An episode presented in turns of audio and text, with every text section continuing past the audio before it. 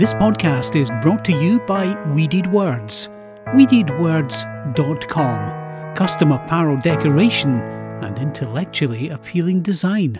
Привет! Это подкаст «Пять минут» и я, Евгения Власова. Сегодня я хочу поговорить о том, каким был советский Новый год. Многие иностранцы, изучающие русский язык, удивляются тому, что в России Новый год – это главный календарный праздник, важнее, чем Рождество. Но так было не всегда. До революции главным зимним праздником было Рождество.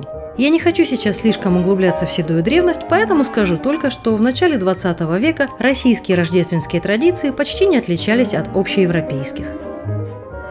Люди в дореволюционной России украшали елки игрушками, конфетами, гирляндами, дарили детям подарки и собирались всей семьей за праздничным столом. А еще они посылали друг другу открытки с милыми картинками, и на этих открытках можно увидеть рождественскую символику. Новый год заменил собой Рождество уже после революции, когда большевики проводили антирелигиозную кампанию. Но если верить историкам, все было намного сложнее. Под запрет попало не только христианское Рождество, но и вполне светский, но классово чуждый буржуазный Новый год. Вот вы думаете, что это просто веселый праздник, а нет, это идеологически вредный, буржуазный праздник, который советским детям совершенно не нужен. Таким образом, несколько лет у советских людей вообще не было никаких зимних праздников. Когда я готовила этот выпуск подкаста, я посмотрела несколько исторических передач. Все они говорят о том, что Сталин вернул детям Новый год, потому что ему нужно было внедрить идеологию счастливого советского детства. Советские люди должны были поверить, что жить стало лучше, жить стало веселее.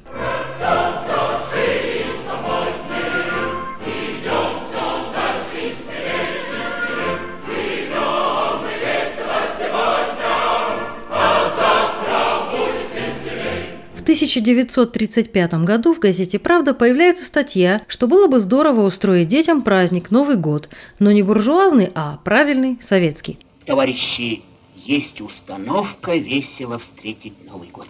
На высоком уровне, товарищи. И главное, понимаешь, серьезно. Я думаю, что даже если праздник и был возвращен для обслуживания идеологии, то любимым праздником советских людей Новый год стал потому, что он все-таки был настоящим.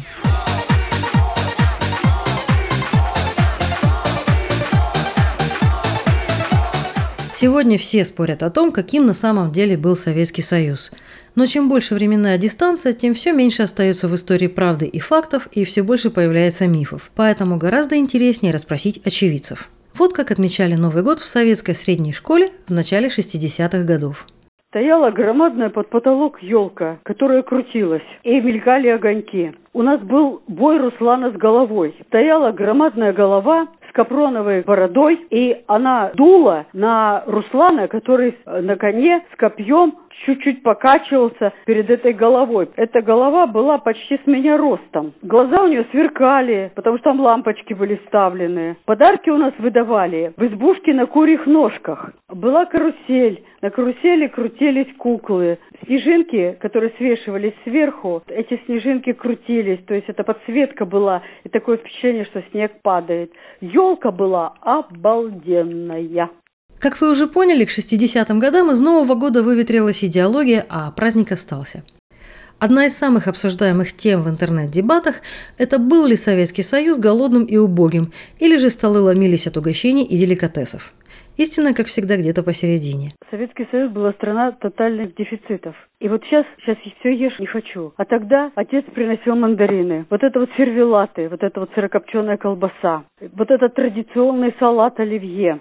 Селедка, только не под шубой, тогда под шубой не было селедки. Пельмени, холодец.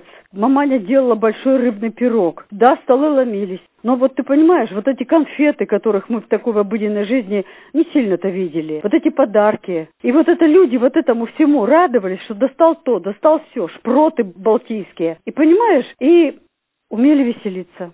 Конечно, советские люди не были избалованы изобилием продуктов. Глупо отрицать, что жизнь была нелегкой, и колбасу и шпроты приходилось доставать. Это очень характерное слово из советского дефицитного прошлого. Но и в этих условиях люди умудрялись устроить себе и друг другу праздник. Потому что для праздника нужна не колбаса и даже не шоколадные конфеты, а близкие люди. Пусть льется песня вольная, широкая, застольная. У нас сегодня праздник, грими салют проказник. Эх, мам, хорошо, миля.